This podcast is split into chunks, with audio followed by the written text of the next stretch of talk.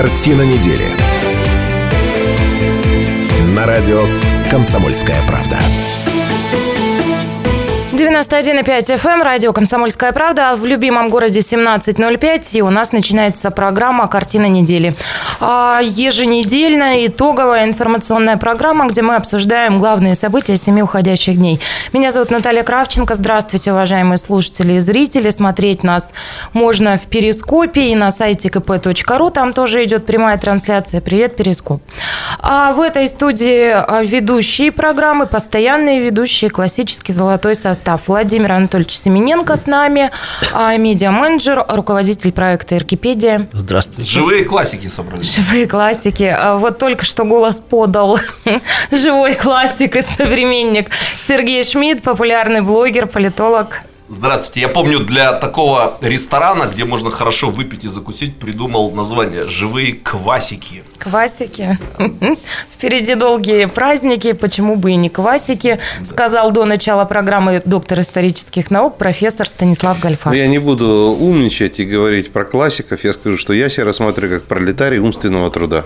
Не кокетничайте, профессор, мы все гордимся, что являемся вашими современниками. Наташенька, дорогая, можно я немножко поумничаю, потому что это очень важно.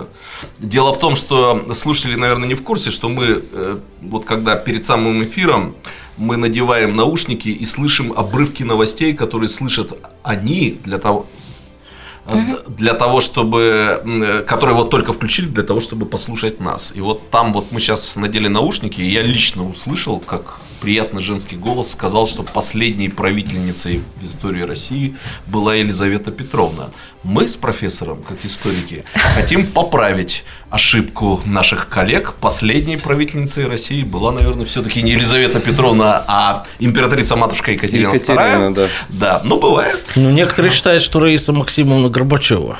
Да, собственно. Эта фамилия будет звучать сегодня в нашей программе. Давайте к темам. Ну, будем надеяться, что историческая справедливость с помощью а, наших историков восстановлена. Но приятный женский голос мы отметили. Вот. А приятным женским голосом можно даже несправедливые исторические Позвольте вещи я говорить. своим неприятным, приятным мужским все-таки продолжу, да, и обозначу темы программы, которые а, мы сегодня намерены обсудить. Итак, в Братске активисты в день рождения Михаила Горбачева сообщили о намерении подать на него в суд. А, губернатор «Помоги!» а, Иркутские таксисты объявили войну службам заказа такси «Максим». Поехали и везет. Земняда, версия 2.0. А, Сибирская Байкальская ассоциация туризма приняла решение решение возродить фестиваль зимних игр на Байкале. Кому это надо? Та зимниада. Вот это тоже все сегодня обсудим, поговорим. Самый бессмысленный репортаж или как о региональной телекомпании буквально в миг узнала вся страна. Все это сегодня обсудим, но начать я хотела бы с другой темы. Может быть, вы упустили это из вида, а, но, друзья, сегодня у нас праздник. Я надеюсь, что и слушатели наши страшно рады тому, что 50-й а, в эфире выпуск юбилейный 50-й выпуск программы «Картина недели», и программе исполнился год. Ну, на мой взгляд, для медиапроекта это немало. При двух и... губернаторах работаем, обратите Не, вот внимание. Я хотел бы отметить, вообще, я думал, что мы сегодня троем повеселимся.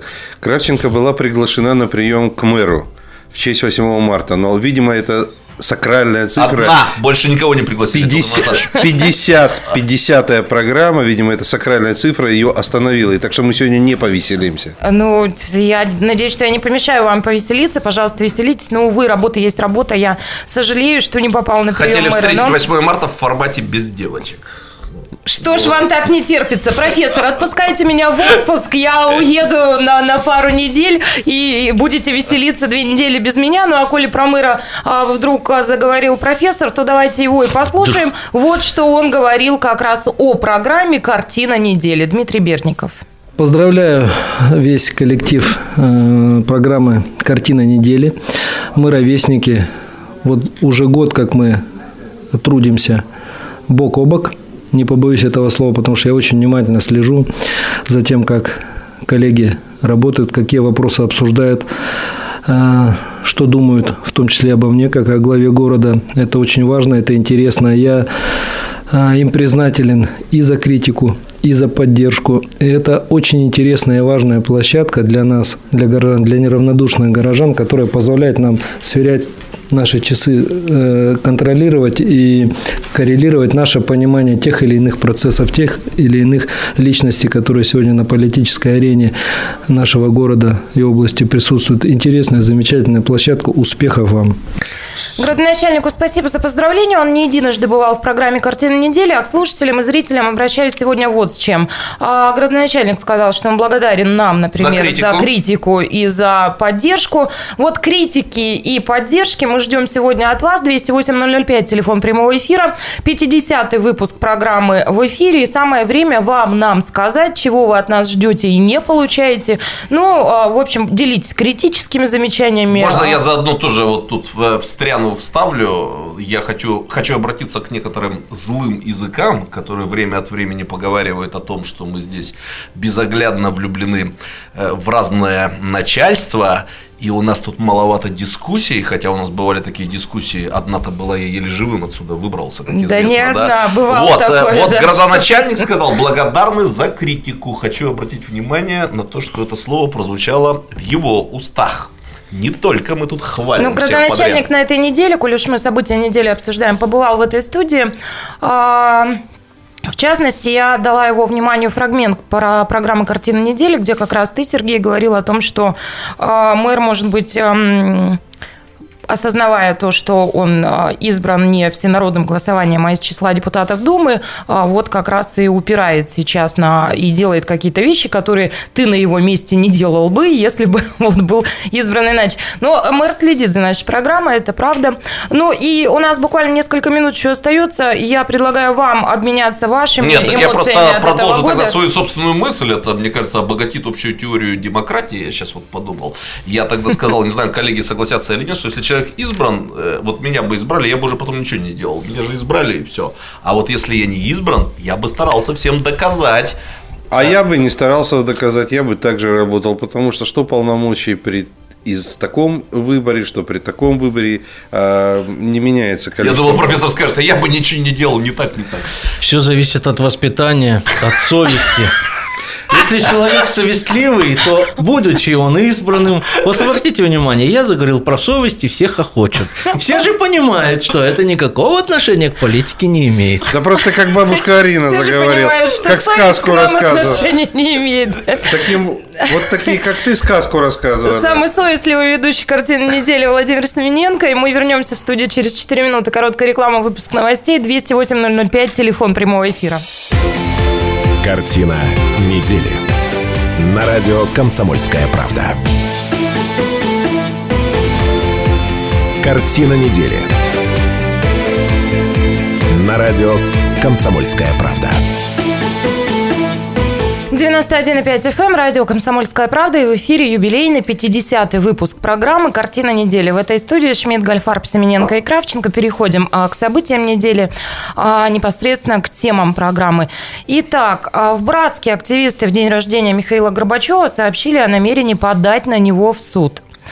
2 а, марта отмечался а, день рождения, 85 лет Горбачеву. И вот активисты сообщили о том, что намерены подать в суд на последнего генсека ЦК КПСС. И, как сообщает братская студия телевидения, сняли видео почти в 30 городах страны. Я это видео посмотрела. Действительно, люди стоят на, в разных городах, в узнаваемых местах. Все это подписано и читают некую общую вот такую петицию. Давайте фрагмент этого видео послу... ну, звук, да, оттуда послушаем сейчас. Мы, граждане бывших республик Советского Союза, жители города Ялта, Республика Крым, обращаемся в Генеральную прокуратуру Российской Федерации с просьбой расследовать обстоятельства ликвидации нашей Родины, Советского Союза. Ну что еще сообщается? Пять минут видео это длится. А, люди просят расследовать обстоятельства ликвидации Советского Союза. Авторы видеообращения поставили под сомнение закон от 91 года об органах государственной власти и управления Союза СССР а, в переходный период. Спорным, на их взгляд, оказались и признание независимости трех прибалтийских республик. Все это вам к обсуждению. Вас не удивило, что вдруг сейчас почему-то поднялась вот эта тема, почему да, это всплыло все, сейчас? Она все время поднимается. То, что это в Братске происходит, меня вообще не удивило. 25 лет живу после окончания перестройки, так эта волна идет. Все время от времени кто-нибудь да, закричит Горбачева Ну, тут под громко суд. закричали. 30 а, городов включились Но- во всю эту историю. Видео Ну, обращение. наверное, это эпидемия какая-нибудь сейчас. Коллеги, но психических Весна? заболеваний. Я думаю, год-то будет горячий в этом смысле. Во-первых, действительно, 85-летие Михаила Сергеевича – это серьезный возраст. Я так понимаю, он основных соучастников и свидетелей эпохи 91 года пережил.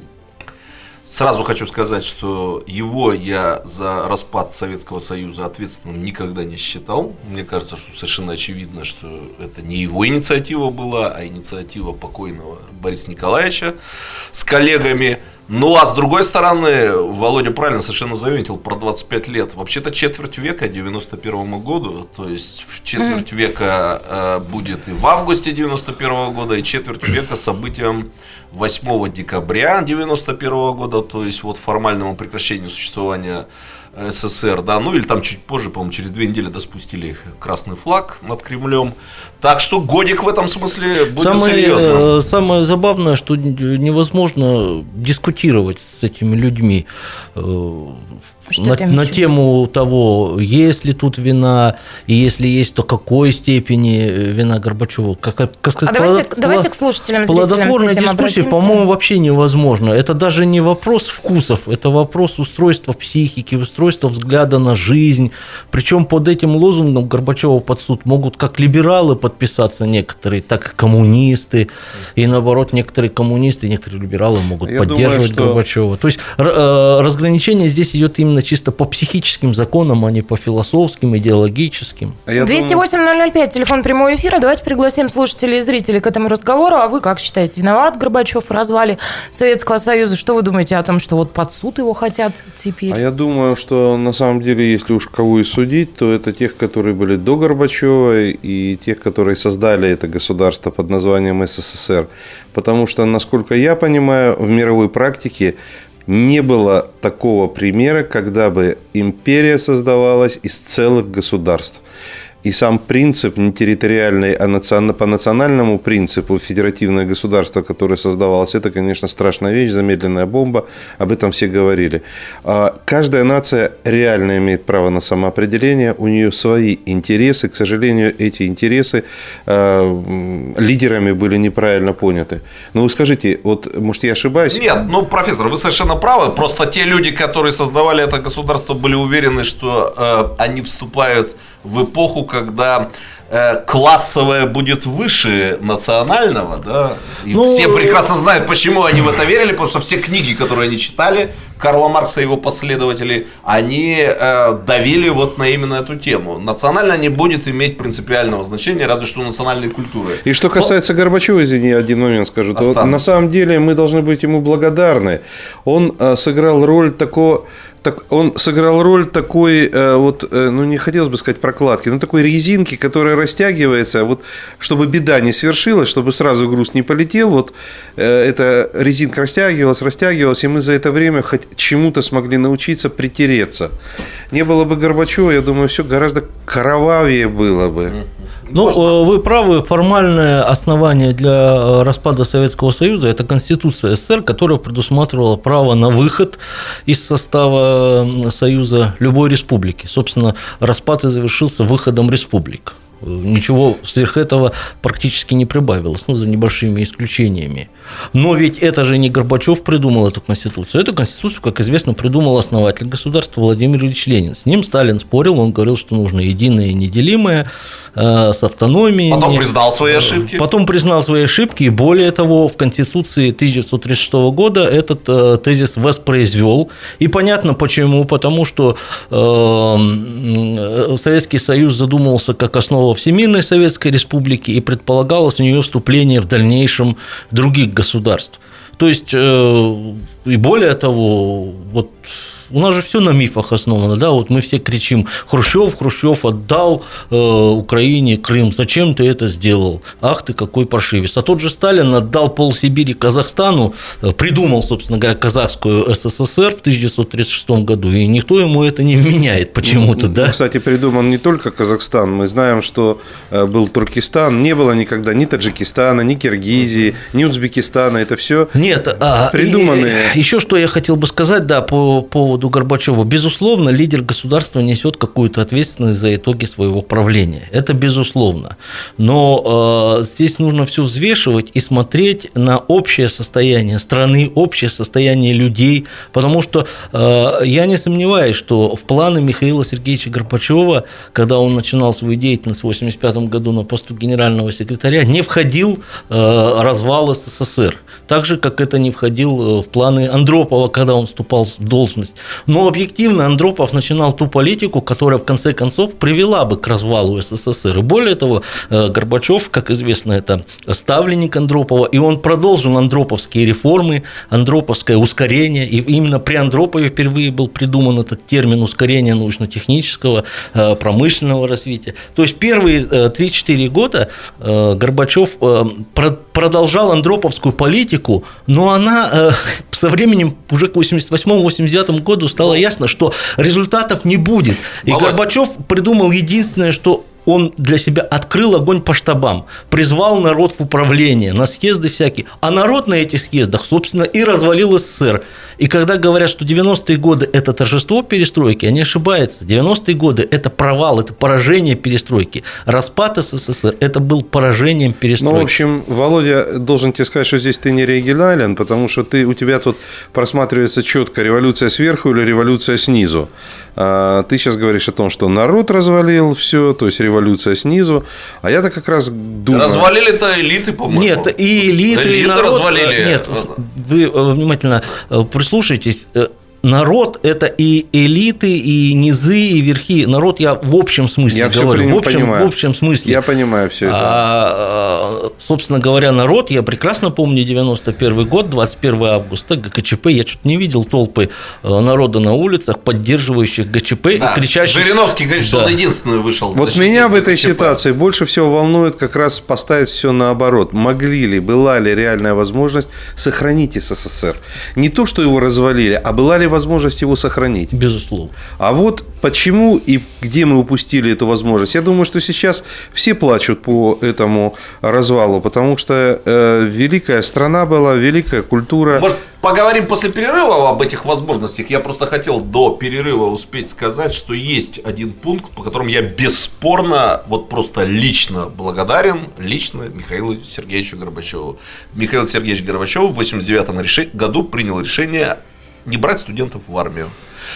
Вот, я знаю, что есть люди, отслужившие в советской армии, не дай бог таким сейчас окажется э, Владимир Анатольевич, в смысле я знаю, что он отслужил, который на полном серьезе уверяет, что каждый мужик должен, что это полезно и так далее и тому подобное, но я из всех этих разговоров всегда выносил для себя один и тот же вывод – они просто вешают лапшу. Ничего не полезно, это потерянные два года из жизни, учитывая то состояние, в котором была советская армия в конце Советского Союза. А Горбачев нас, студентов, от армии освободил. Это мое поколение помнит очень и очень хорошо. Ну, неожиданный поворот, уважаемые слушатели. Все а зависит от совести. Давайте об этом тоже поговорим. А, армия полезна, не полезна. 208-005, телефон прямого эфира. А, поспорьте со Шмидтом или согласитесь с ним. 208-005. Ну, а мы через 4 минуты продолжим. Короткая реклама, выпуск новостей. Далее вернемся в студию. Картина недели. На радио «Комсомольская правда». Картина недели. На радио «Комсомольская правда». 91,5 FM, эм, радио «Комсомольская правда». Продолжается программа «Картина недели». В этой студии Шмидт, Гольфарб, Семененко и Кравченко. И э, начали мы обсуждать э, вот какую историю в Братске. На этой неделе активисты в день рождения Михаила Горбачева сообщили о намерении подать на него в суд. Дальше как-то бурно развивалась у нас эта тема обсуждения и о роли личности в истории тоже говорили. Слушатели к нам присоединяются. 208-005, телефон прямого эфира. Здравствуйте, Анатолий Петрович. Добрый день. Здравствуйте, добрый день. Э, я, собственно, не для дискуссии, а высказать свое мнение. Прошу вас. По моему глубокому убеждению, мужчина не может делать заявление подобного рода. Армия – это потерянное время. Для нормального человека не бывает потерянного времени.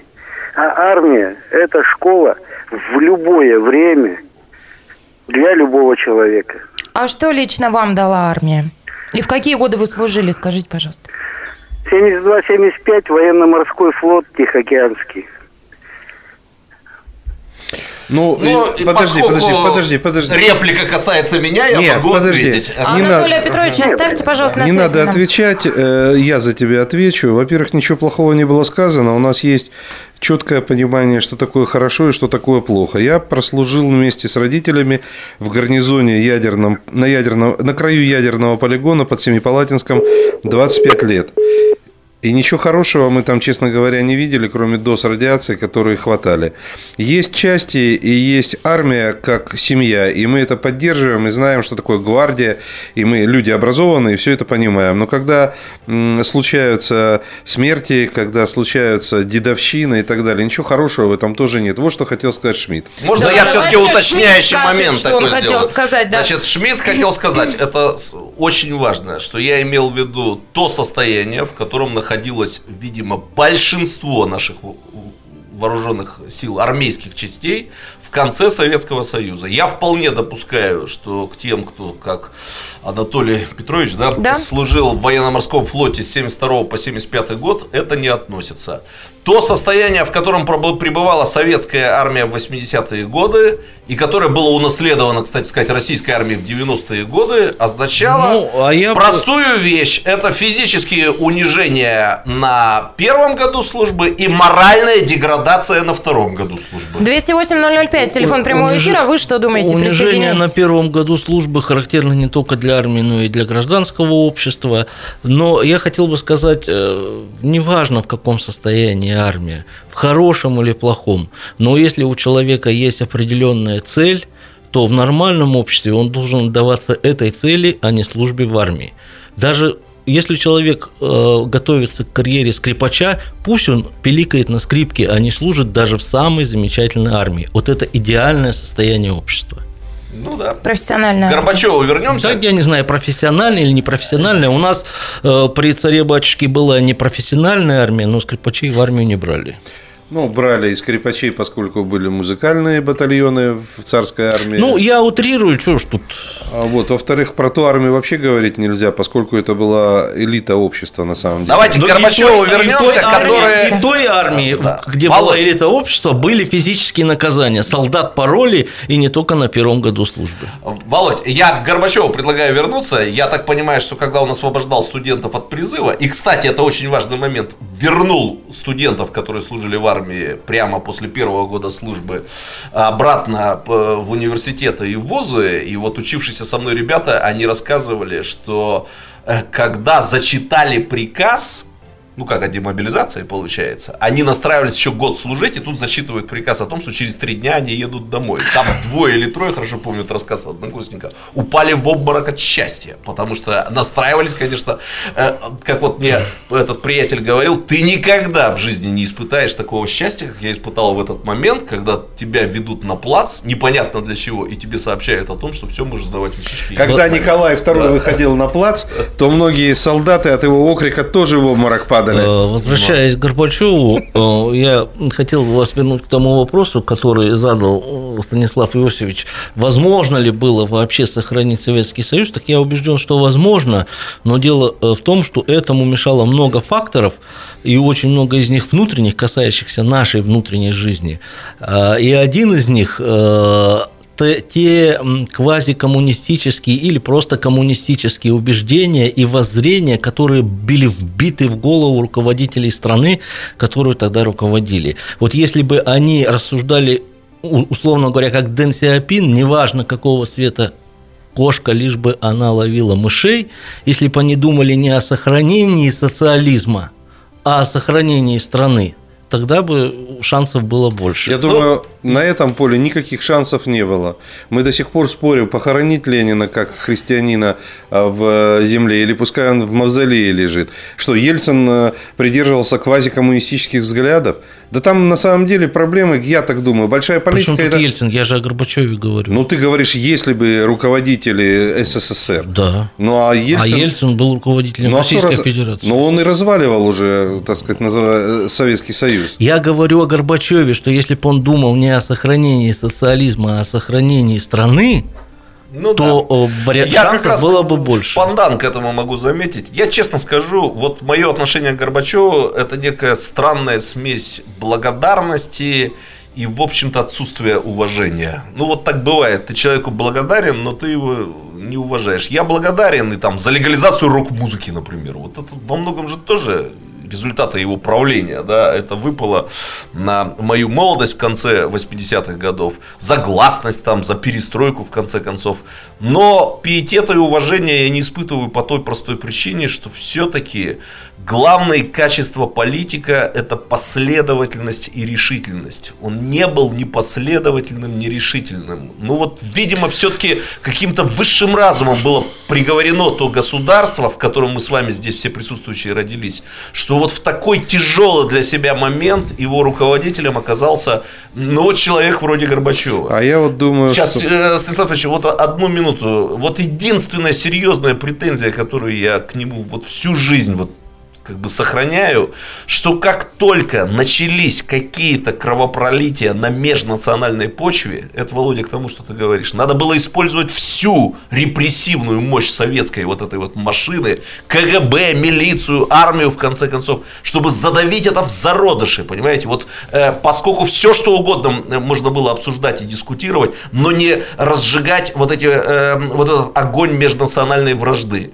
э, межнациональной розни, Карабах, там, кстати сказать, крымские татары в Казахстане, первые же выступления по этому поводу должны были быть Но до сих пор, считаю, подавлены самым Баку- беспощадным Баку образом. по- Подавили самым беспощадным образом. Результат. В Литве Во-первых, было поздно, во-вторых, а, последовательности здесь Микрофон все передадим сейчас слушателям. 208-005, телефон прямого эфира. Здравствуйте, Виктория.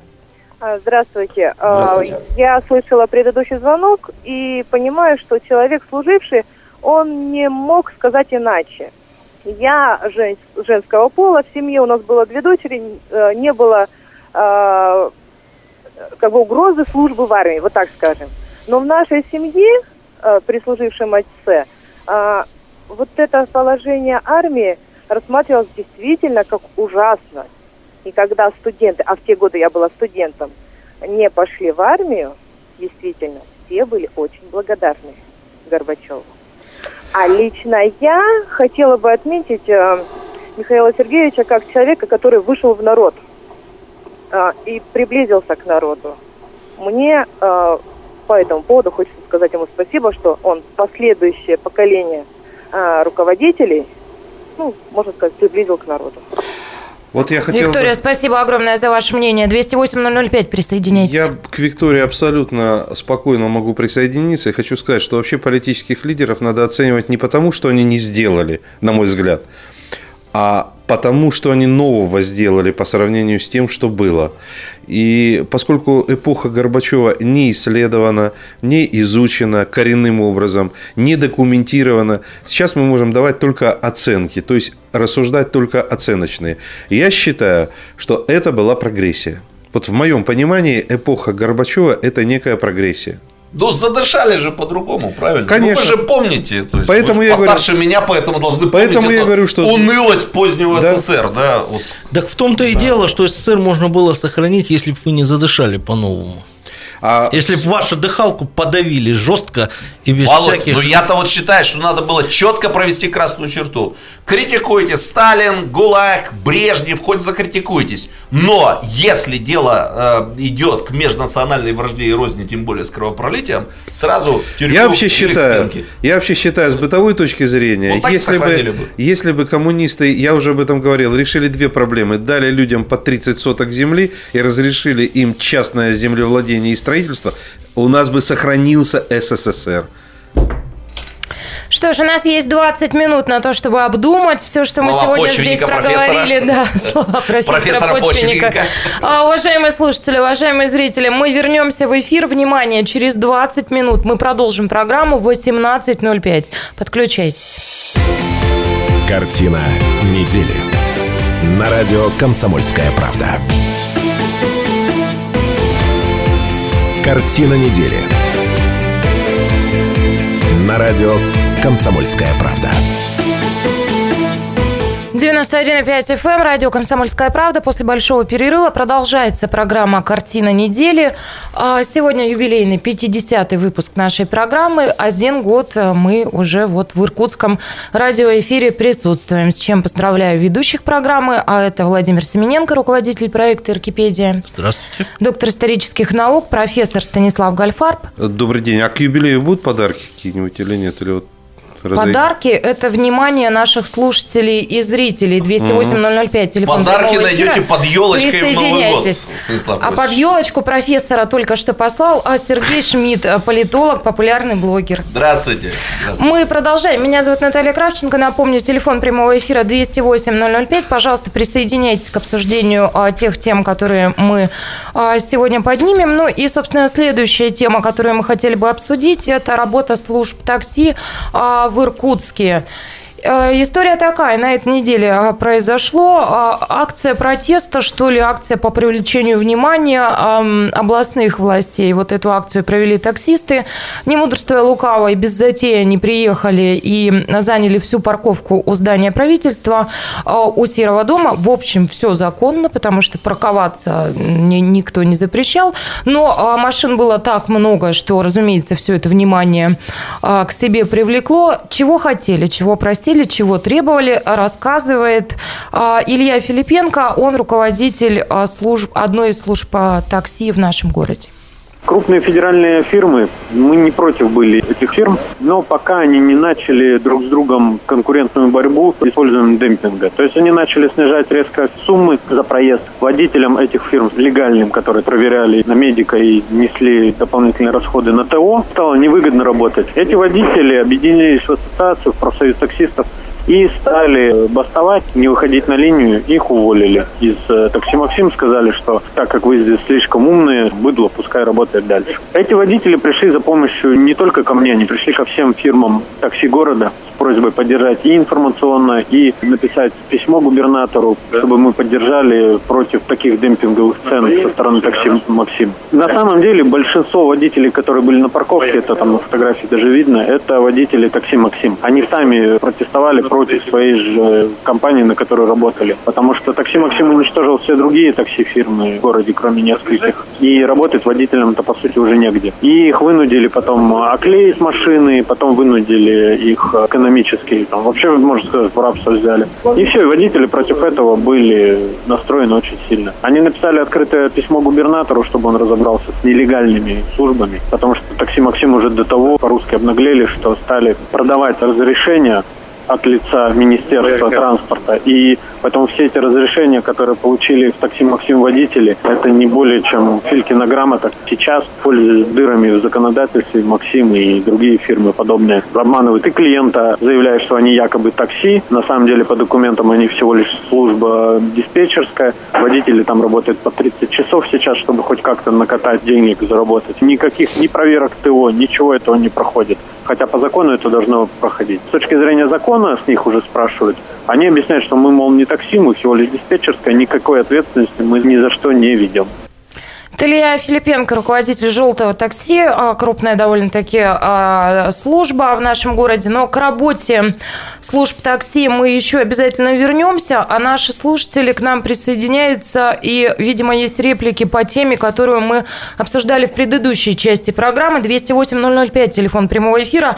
Юрий Владимирович, добрый вечер. Добрый вечер. Добрый вечер, здравствуйте. Здравствуйте.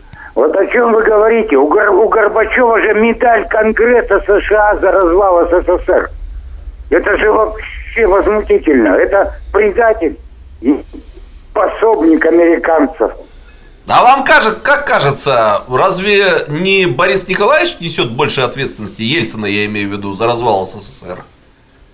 Ну, дали там медаль ему Горбачеву, но все-таки не он же формально устроил развал СССР.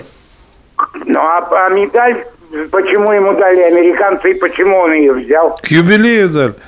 А, ну нет, я считаю Горбачева предателем, и э, он завербован американцами. Юрий Владимирович, спасибо большое за ваш звонок, за ваше мнение. 208-005, телефон прямого Ну, эфира. скажем откровенно, Юрий Владимирович не один такой. э, Да. А я бы про России. такси сейчас сказал. Ну, давайте вернемся, да, действительно, к теме а, работы служб такси. А, давайте это обсудим. Вот э, я бы товарищам-таксистам напомнил типичная история. Приезжаешь в, аэро- в- в аэропорт города Иркутска.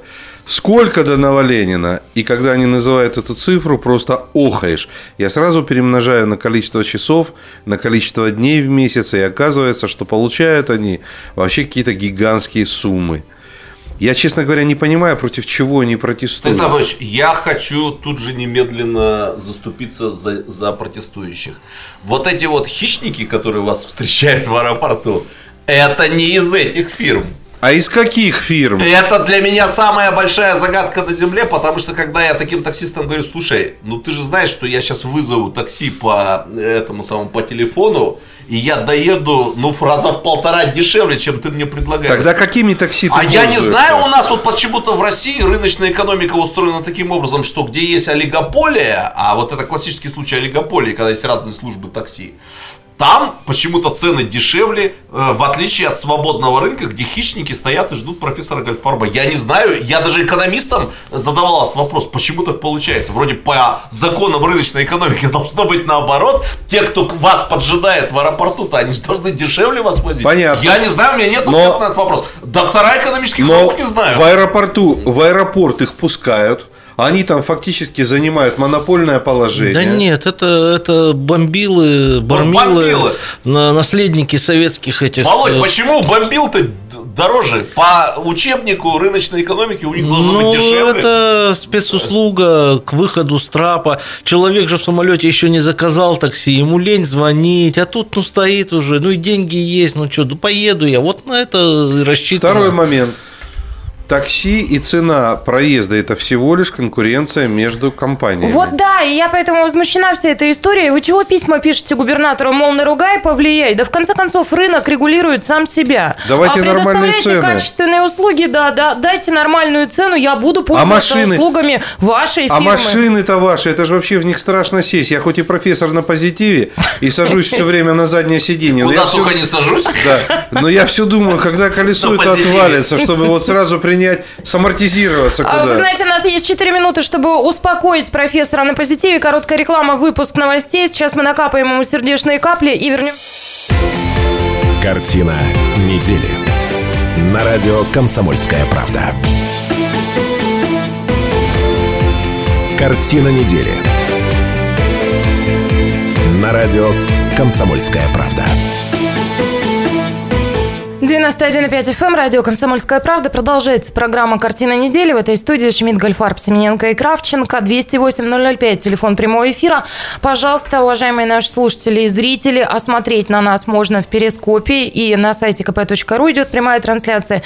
Присоединяйтесь к обсуждению э, тем уходящей недели. Ну и поговорим мы еще, договорим об акции протеста, которую устроили на этой неделе таксисты. Они э, протестовали, м, в общем, они призвали губернатора помочь решить им их проблему, а их чрезвычайно заботит то, что появились в нашем городе службы такси типа «Максим, поехали», а, которые, ну вот, на их взгляд, демпингуют. И тут у нас э, что-то недоговоренное еще осталось, поэтому прошу вас. Ну, э, сейчас Володя скажет все, как он думает, и я скажу, что и хорошо, что демпингуют в данном случае. Но цены-то неадекватные. За 10 минут езды платишь 400-500 рублей. Ну, что это за такое? Бизнес? Так э, понимаете, в чем дело?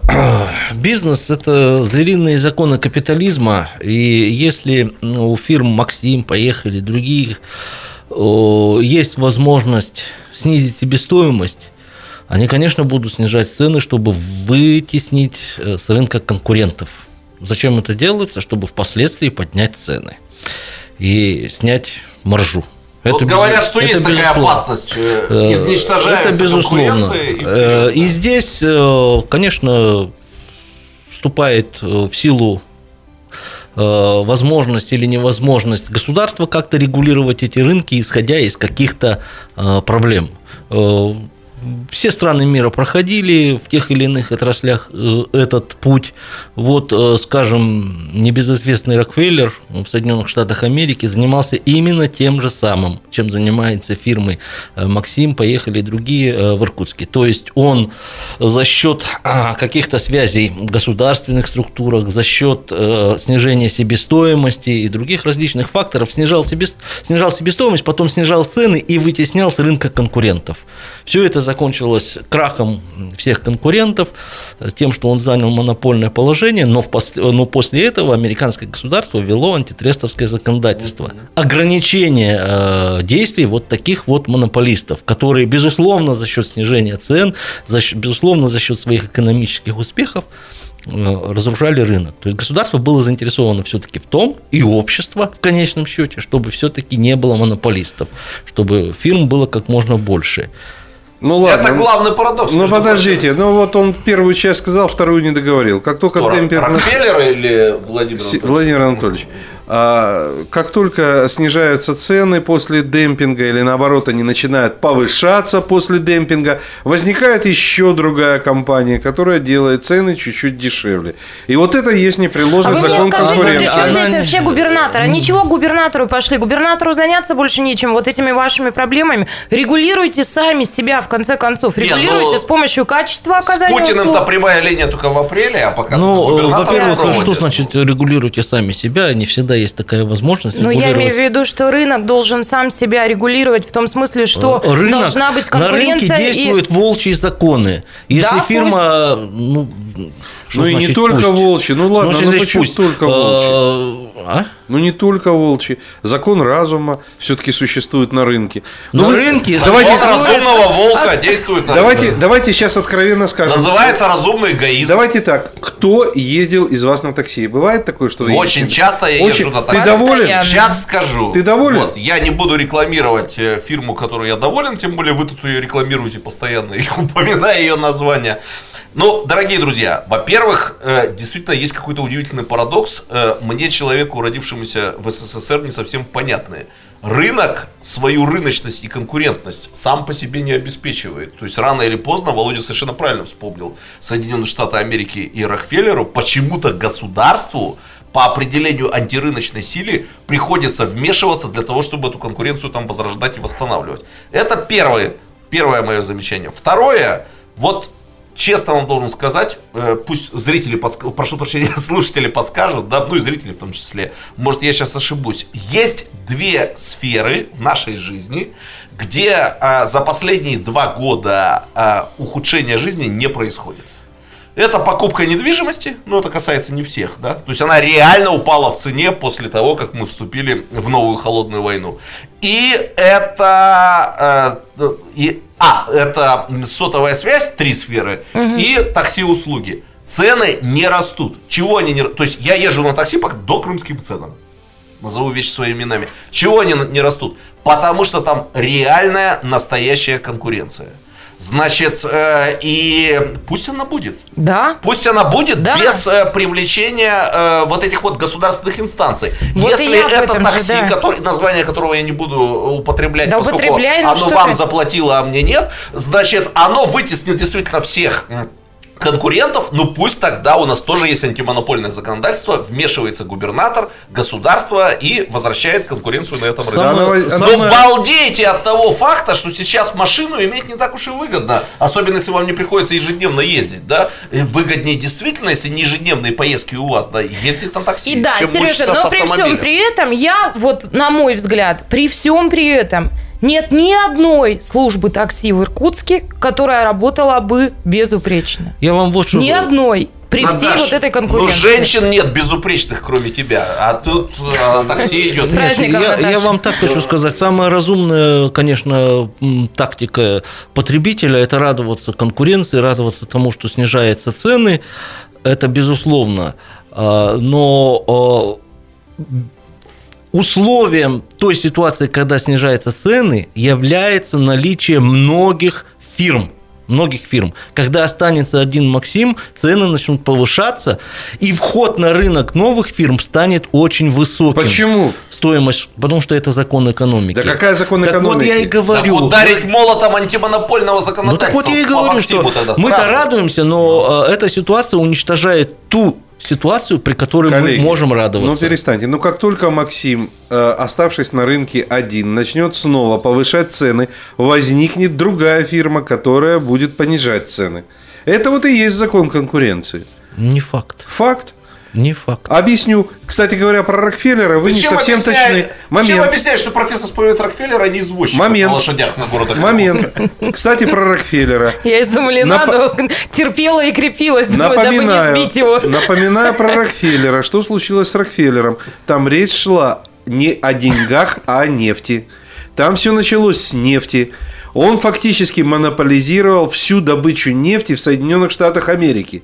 И вот тогда антитре- ан- э, законодательство было принято. Там речь не шла о какой-то Ну, розничной торговле. Я добавлю, что он еще после этого нанял лучшего пиарщика того времени Айвера Ли, который ему выправил репутацию таким образом, что когда он в 1936 году умер, вся Америка плакала, там дядюшка Джо помер, понимаете? Ну, я просто к тому, Великий что... филантроп и семьянин. Он действительно был великим. Так ему Да. пиарщики выстроили Да. такую эту вместо... Когда все его стали считать коррупционером, он нанял пиарщиков, они сделали из него филантропа и семьянина, и Америка потом рыдала, когда он уходил из жизни.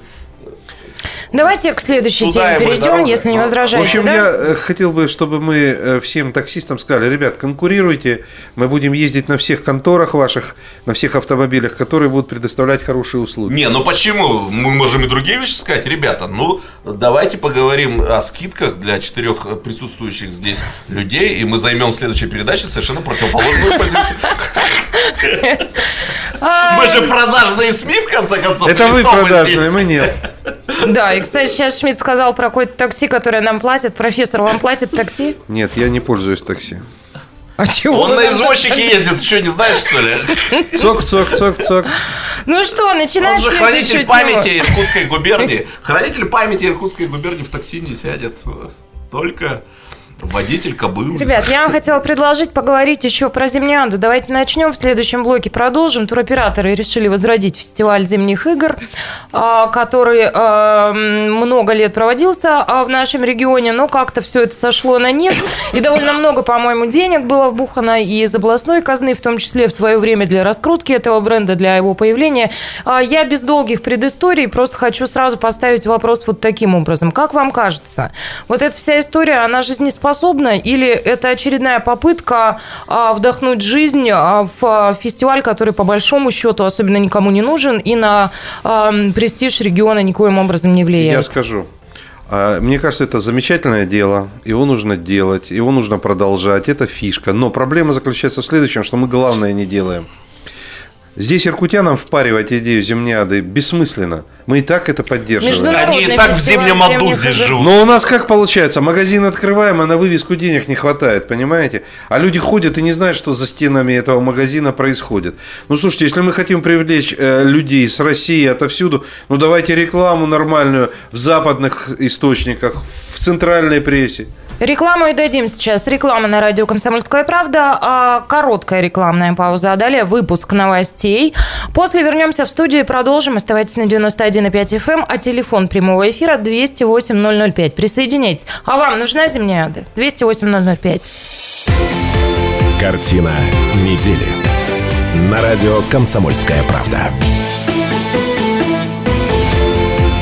Картина недели. На радио «Комсомольская правда». 91,5 FM, радио «Комсомольская правда». Продолжается программа «Картина недели». В этой студии Шмидт, Гольфарб, Семененко и Кравченко. Семененко почему-то тяжело сейчас вздыхает.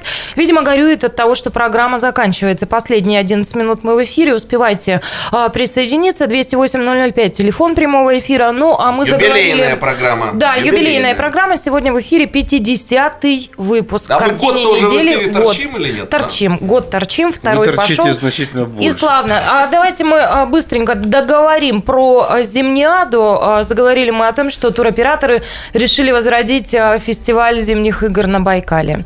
А как вам кажется, уважаемые слушатели, зрители, а нужен ли региону вот такой фестиваль? Кто его должен проводить? Каким он должен быть? 208-005. Или это не жизнеспособная история, которую реанимируют искусственно? Прошу вас, уважаемые ведущие, у нас еще одна будет тема к обсуждению, поэтому лаконично. Сложно сказать. Э, критерий жизнеспособности какой? То есть, если это выживает за счет собственных сил и вложений потребителей этого продукта, э, ну тогда у нас все можно позакрывать, все музеи можно позакрывать, например. Филармонию. Да, филармонию можно закрыть, не только Зимниаду. То есть, что является критерием жизнеспособности? У нас много вещей могут только при поддержке государства выжить. Ну, я считаю, я уже говорил об этом, я считаю, что это хорошее дело. Имея Байкал, и имея всю эту инфраструктуру, эти горы, эти лыжи, эти санки, этих собак хаски и так далее, было бы классно, чтобы у нас был хороший праздник зимний, зимняда. Государство должно, на самом деле, мне так кажется, вот агентство по туризму должно на это обратить очень пристальное внимание, дать им какой-то грант, дальше спросить, как вы денежки эти использовали. И должна быть, конечно... А что от всего этого региона-то, ну, по большому счету? А все очень просто. В туризме всегда одно и то же. Экономическая выгода. Будут приезжать люди, они будут тратить деньги деньги. Сколько вот этих людей, сколько они потратили? Ну, я знаю, сколько людей не досчиталась Турция, когда мы перестали туда ну, ездить. Ну, что Портала, вы? Пол, полтора миллиарда долларов. Ни одного профессора, кстати, не досчитали. Не, ну, э, есть такое понятие, э, достаточно сложное, но, тем не менее, оно есть, как городская среда или там областная, да, среда жизни.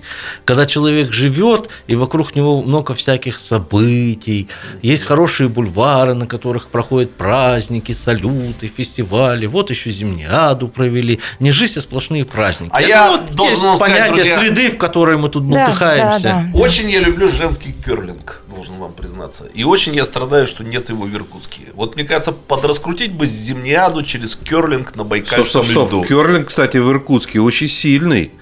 И в это дело вкладывать деньги будут. Нет, на Байкальском льду, представляете, рядом с шаман камнем, например. Камень э, керлинга Стоп. летит рядом шаман с шаман камень. камень не замерзает, пардон. Но заморозит, что э, сказать.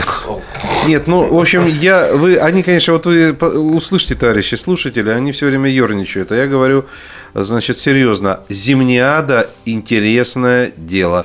Ну вот, вот как мне кажется, да, вот туроператоры сейчас взялись, вот они намерены в это вкладывать деньги, и бог в помощь, и они хорошо, и отличное Я думаю, что туроператоры за это взялись, чтобы получить государство получить деньги на это, на это ну, дело. Ну и правильно. Ладно, посмотрим. А ну, будь я государство, я бы никому денег Может быть, вот вяло жила эта зимняда 8 лет, да, и не умерла, а вдруг вот реанимировалась, и может быть а, все раскрутится настолько, что именно именно из-за Зимниады, из-за этого фестиваля о нашем регионе узнают во всей стране, как во всей стране узнали Но... на ну. этой неделе о телекомпании АЭС Байкал ТВ. Наши коллеги, которых мы, безусловно, очень любим и уважаем, сняли сюжет, который я предлагаю вам сейчас послушать. Звук мы сняли, да? А дальше обсудим эту историю вот в каком разрезе. Сегодня мы живем в таком мире, когда буквально в одну секунду о тебе могут узнать все. Давайте сюжет послушаем.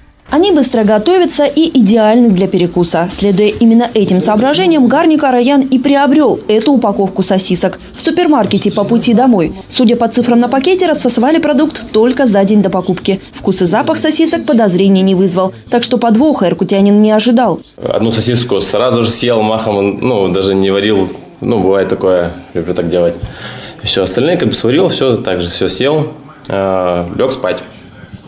А, ночью уже, там, может, час прошел, все, начались недуги, стало очень плохо. Подозрения пали именно на сосиски. Оставшийся продукт мы принесли в лабораторию управления Россельхознадзора по Иркутской области. Чтобы выяснить, опасна ли покупка, специалисты исследуют ее на микробиологические посевы. Необходимое количество пробы погружают в жидкую питательную среду. Все происходит в специальном стерильном боксе, куда вход запрещен даже нашей съемочной группе. Затем флакон ставят на несколько дней в термостат. Если вредные микроорганизмы присутствуют, здесь они вырастут гораздо быстрее, и увидеть их под микроскопом не составит труда. Через 6 дней мы выдали результат. Э, сосиски соответствуют э, требованиям технического регламента по микробиологическим показателям. Ни одного опасного микроорганизма в продукте не обнаружили, так что причиной недуга Гарника Раяна стали не сосиски, а что-то другое. Маргарита Кислицына, Артур Щупкин, Сергей Коваленков. Новости АС Байкал ТВ. Ну вот сколько слушаю, загибаюсь от смеха, вот прямо. Такой вот Прямо хоть плейлист вышел. включай. И дальше а, происходит что-то совершенно невообразимое. Вся страна задумалась, что стало причиной недуга Гарника Араяна. Гарника Араяна знают теперь все. Дело в том, что ключевые СМИ, очень крупные порталы, да, «Медуза» у себя разместила этот сюжет. «Максим». «Медуза» знаете, забыла про гля- борьбу с путинским журнал. режимом, Да, увлеклась да. Все озабочены судьбой да. Гарника Араяна, что Да. происходит в Иркутске, что там с сосисками. А, глянцевый журнал «Максим», мужской журнал, да, онлайн-версия этого журнала «Максим онлайн» размещает этот сюжет. В общем, растиражировали мгновенно, просто невероятно все это разлетелось. И все обсуждают, а, что происходит в Иркутске, что будет дальше с Гарником Араяном, а, что с сосисками. Я-то, собственно, вот к чему. Как вам кажется, до чего мы можем дойти, когда вот, вот, вот в каком страшном мире мы живем сегодня? Слушайте, я вот тоже принял посильное участие вот в этом вирусном распылении истории с сосисками. Вирус, вирус. Абсолютно на добровольных началах, потому что сначала я первым делом в Фейсбуке написал, ребята, сосископроизводители, быстрее бегите, э, значит, патент приобретайте на производство сосисок араяновских, потому что их будут сметать просто со всех э, прилавках. Мне начали писать, а что случилось, в чем тут шутка? Ну, я говорю, ну вот э, поинтересуйтесь, и вот так люди тоже узнали. Сегодня анекдот такой придумал, не смешной, но зато иркутский. Парень, ты откуда? Я с Иркутска. О, как здорово! Сосиски поможешь выбрать? Вот. Поэтому, ну вот на таком вот добровольном информационном стремлении построено современное гражданское общество в России, и вся страна теперь думает про Иркутск. Говоря об Иркутске, думает не о Байкале, а о сосисках, о раяновских. Ну и дело-то в том, что э, с тегом «Самый бессмысленный репортаж» вот разлетелась вся эта история по интернету и эм, тиражировалась как раз с этим тегом. Но, Я друзья, надеюсь, на журналистских конкурсах теперь всем ясно, кто в первое место должен получить Смотрите, самым законным образом. совершенно все встало на свои места, когда я позвонила сегодня коллегам из АС Байкал ТВ и узнала историю этого репортажа. Все дело в том, что у них есть рубрика, которая называется «Тест на качество», когда зрители АС Байкал ТВ могут как раз вот как гарник обратиться к ним и с помощью журналистов провести тест на качество. Но почему-то сюжет попал в интернет без вот этой самой отбивки, и поэтому получился, ну, самый бессмысленный репортаж. Наташа, ну зачем ты это рассказала? Лучше Друзья, нам было надо- этого не знать. Надо было поставить все-таки точку в этой истории, и надо было пояснить, что все-таки имели в виду коллеги-журналисты. А уважаемые мои Это коллеги... заказала телекомпания X, которая является конкурентом АС Бакал ТВ. Ну, Эту вирусную... А могли бы губернатору пожаловаться. Да. И все парковки занять своими видеокамерами. Сосисками. Две минуты у нас остается. Давайте резюмировать ваши ощущения от этой недели и ваши ощущения от года в эфире. Год картин недели, 50-й выпуск сегодня. Я не И молчание подустали такое. вы за год, подустали, да. Ну, я, я, к примеру, не всегда доволен тем, что мы делаем. Есть какие-то хорошие очень эфиры, которые ложатся на сердце. Есть какие-то темы, которые мы, видимо, не до конца обсуждаем. И я думаю, что мы будем усложнять, наверное, программу. Я думаю, что скоро наш слушатель увидит, что мы что-то придумываем еще новенькое. Я очень коротко воспользовавшись тем, что Владимир Анатольевич начал сегодняшнюю программу с темы совести, ну, наверное, воспользуюсь возможностью просто извиниться перед теми слушателями, которых вдруг ненароком мы как-то задели, обидели, может быть, не дай бог, оскорбили. Всякое бывает в эфире, на то он и прямой. Ну, здесь у меня одна ремарка. Все наши слушатели и зрители могут принимать участие в эфире 208-005. Телефонные линии открыты всегда на картине недели. Володь. А что, Володь? Как только я начну говорить о совести, дружный смех. Поэтому мы уже тут договорились, что у меня будет отдельная передача на радио «Комсомольской правды» под названием «Минутка совести». Почему? Совесть нации? Ну или Нормальное совесть название. нации. Ну да, это самый совестливый ведущий нашей программы Владимир Семененко. Но я от себя тоже хочу поблагодарить моих соведущих. Спасибо вам огромное. Совести ведущих. А, совестливые ведущие, что трудитесь самозабвенно каждую пятницу. И хочу сказать огромное спасибо нашим слушателям и зрителям, которые подкидывают как раз нам тоже темы для размышления. Спасибо, что вы с нами, слушаете и смотрите. А я, как профессор, хочу еще всех поздравить с наступающим праздником. 8 марта. Всех Есть- с праздником и всем хороших выходных. Картина недели. На радио «Комсомольская правда».